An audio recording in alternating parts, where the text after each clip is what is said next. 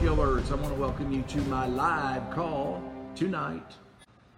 And it's with the question Should you push your people?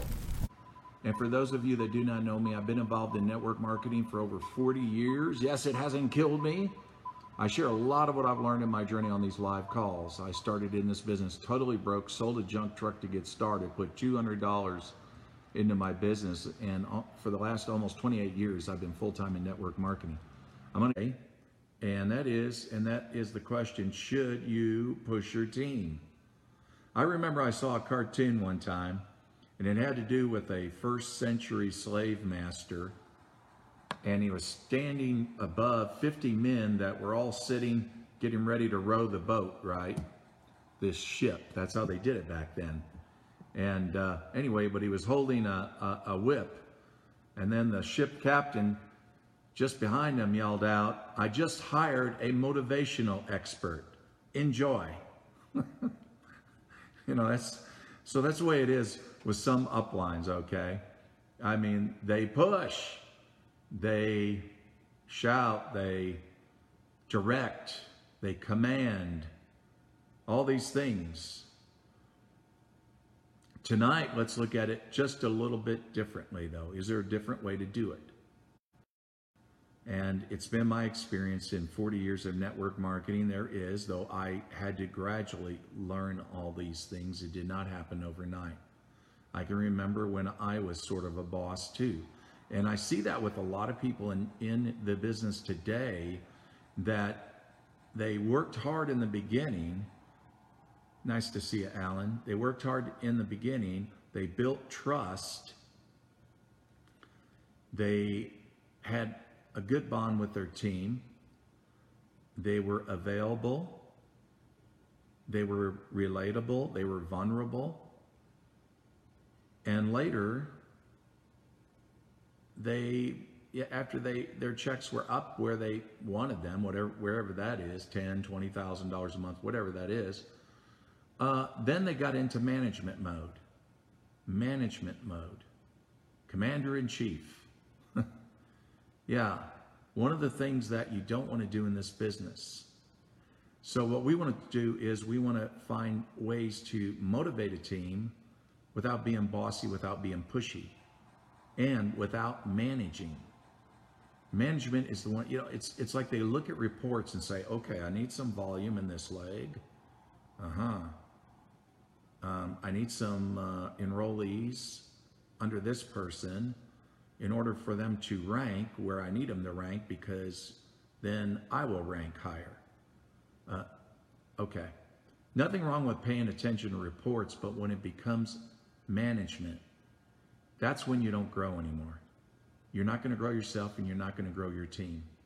And then actually, we become an example of that. Instead of inspiring people to lead them, what we do is we're managing them. And then what are they doing to their downlines? Managing. They're only concerned about rank positions and volume, but it's not about growth. Let me tell you something. If it's not about growth, it's all going to come to an end one day, sooner than you want. And that's the reason why we never, never want to do that. But being pushy is all part of it, isn't it?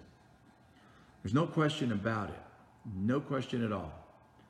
When it comes to leadership, it's about getting people to do what they would normally never do on their own. That's right. That's what leadership is about getting people to do what they would never do on their own. That is, so left to their own devices, people will only perform at average and probably even below that. And that's the reason why, yes, we have to use our influence. We have to use our in our leadership.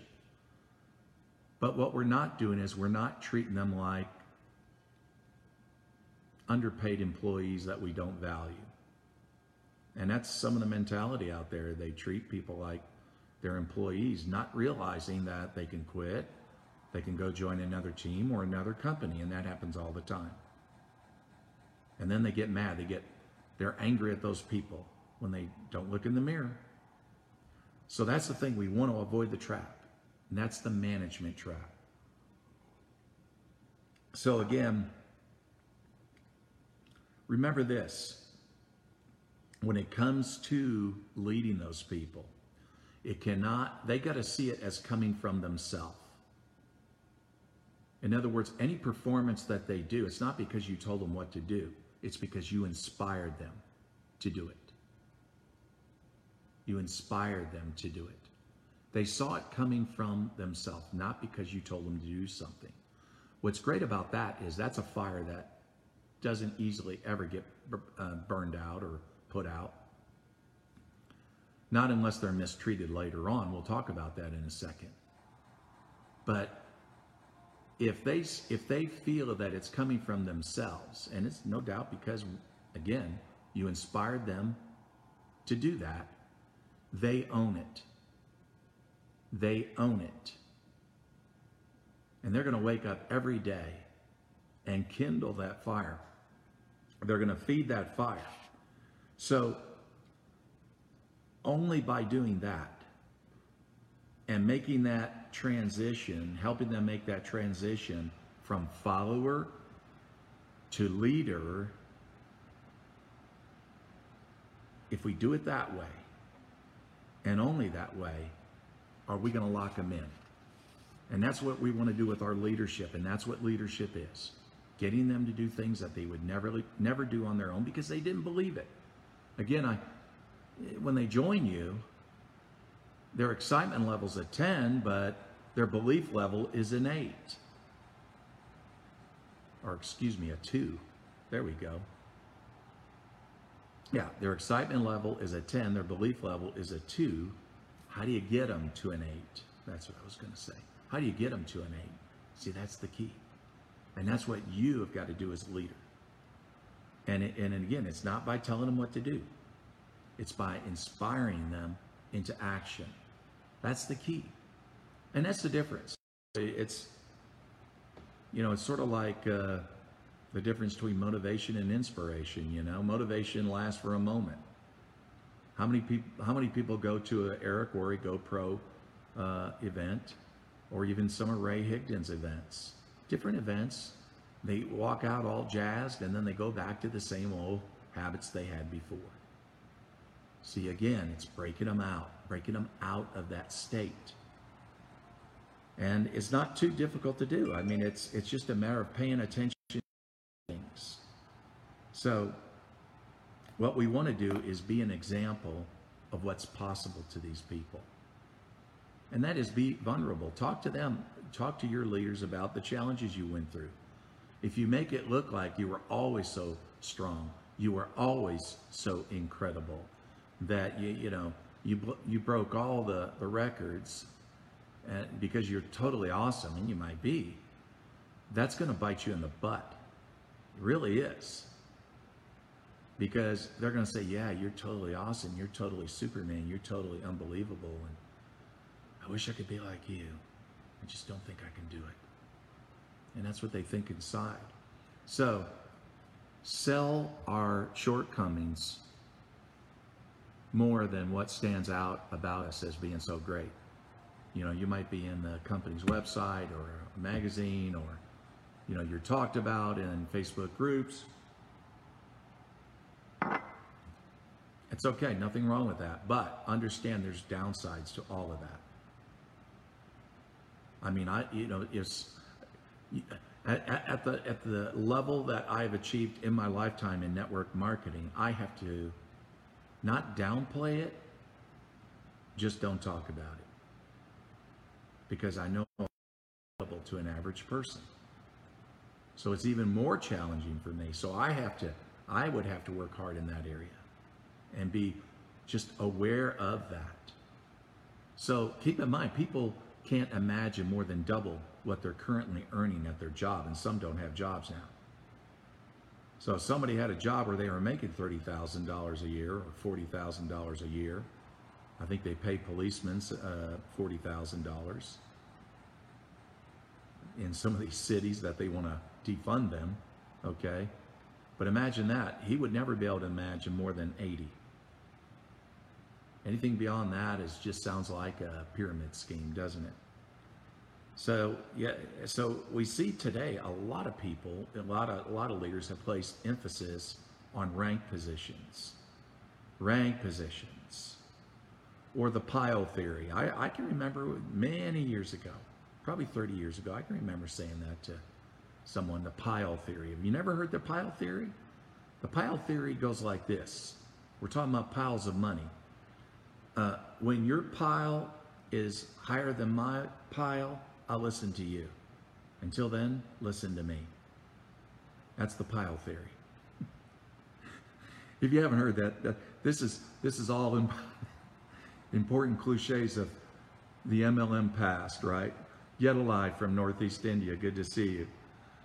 But if, but the pile theory, I can remember that was a common phrase in the 80s. When your pile is bigger than mine, I'll listen to you. Till then, you listen to me. So it was all about ranks, and, and the emphasis was on superiority versus inferiority. And that's what it did. It made people in downlines feel inferior, and the uplines totally unrelatable. You know, so that, and, and, and that old schooling still uh, thinking still goes on. You know, many, and still happens a lot today, practice distancing. And what I mean by distancing is that they distance themselves from people of a lesser rank. And they do that to motivate them to work harder so that they can move up to that person's rank, and only then will they be allowed in their circle. Only then. It's really true. I remember one time I had a party here, had a large group of leaders here, and uh, it was a top pen in our company. Great guy, great guy, but that that's uh, something that they practice is distancing. And I had a friend that uh, wanted to come over that was actually in in in that person's downline and she was a friend of mine in uh, South Carolina, and I said, "Come on over." And it was really funny. Uh, she came up to me during the party, said, "You know what? They won't talk to me, or he won't, and and uh, he won't talk to me." And I laughed, and I said, "Well, you know how it is, right? You got to move up in rank, and and that's not my practice." That's not what I, but that's his, and that's that's okay. I mean, if that's the way they do it, I'm not going to be judgmental of it. I just I understand what it is. Um, I can remember a long time ago, back in when was this year? 1998. 1998.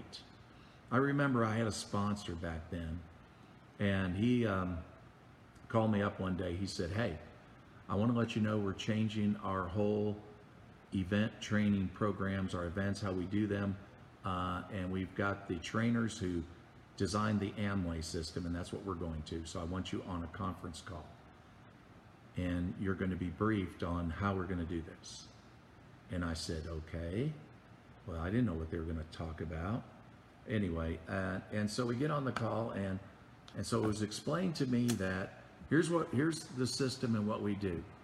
We fly you to places that you don't have downlines because the guy that's from out of town that they don't know that comes in with the heavy briefcase, that guy they'll listen to.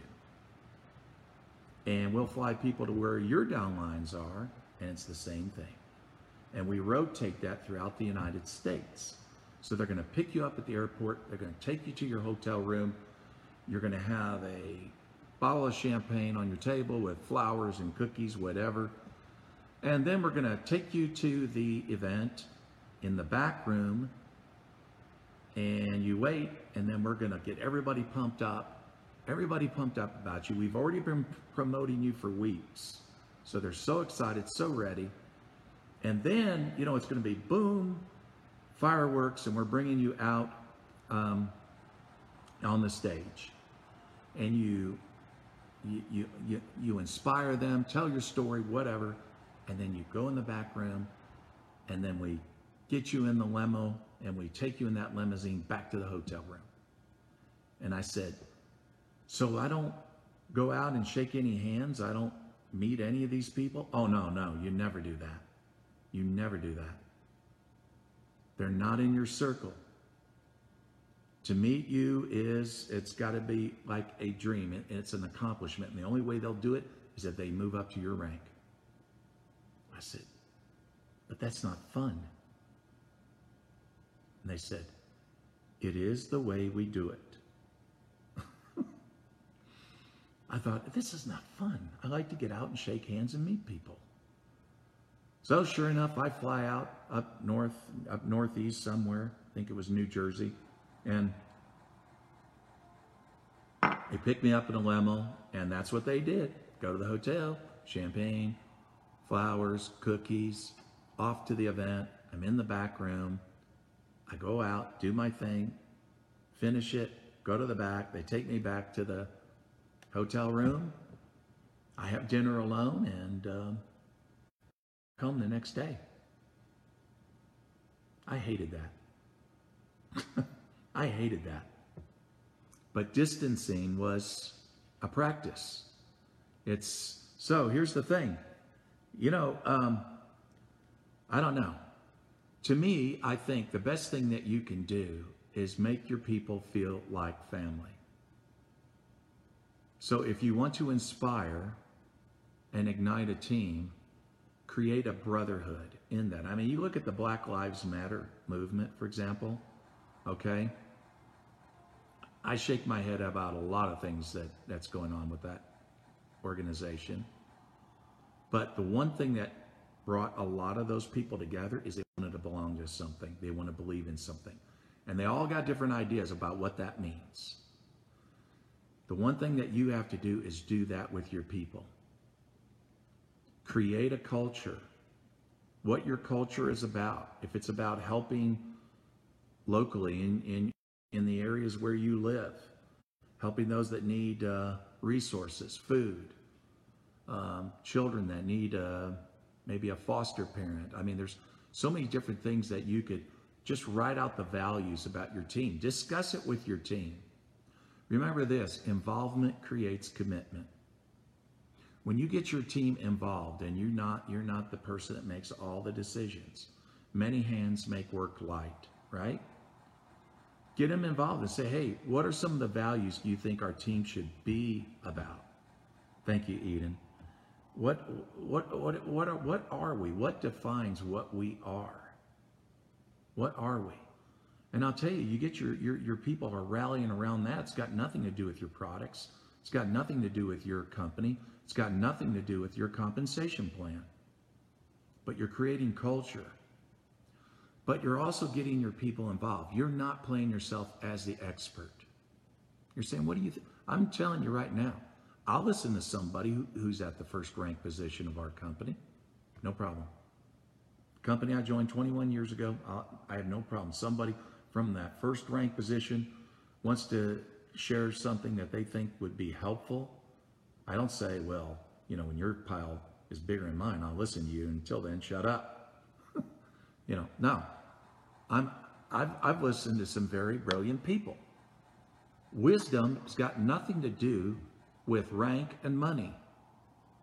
What did Jesus say? Out of the mouths of babes, God has brought praise. Out of the mouths of babes. Okay? Jesus astounded his teachers at the age of 11 in the temple, stumping them with questions. So the thing is, I'll listen to anybody that wants to share something. Hey, I got a good idea. Okay, let's hear it. What's up? And the other thing, too, is we have to all understand we are trained to do things in a certain way. Now, when those things don't work anymore, we come up with the wrong reasons for it. Generally, it's wrong. And generally, there is a shift a shift in technology, a shift in society, a shift in the way people want to do things. But we haven't come around to that yet. We want to insist that people do it our way. So the thing is, listening to younger people is something I love to do. I love to do. But here's the thing start, and here's another action step start looking for those things that you can admire about in your leaders. I mean, we are hard critics when it comes to ourselves. I can be very critical to myself. You know, Jeff, that was stupid. I can't believe you said that, man. What what what were you thinking? You know? Yeah. Okay. Uh, we can be that way with ourselves. So just understand that people are that way, but when they hear commendation, that's like pouring water on a rose that hasn't had any rain in weeks. Commendation is so important because when you tell your leaders, I believe in you, I believe in you. I mean, that is such a healing on a soul. When people feel lost, when people feel worthless, when people feel they're not good enough for this business.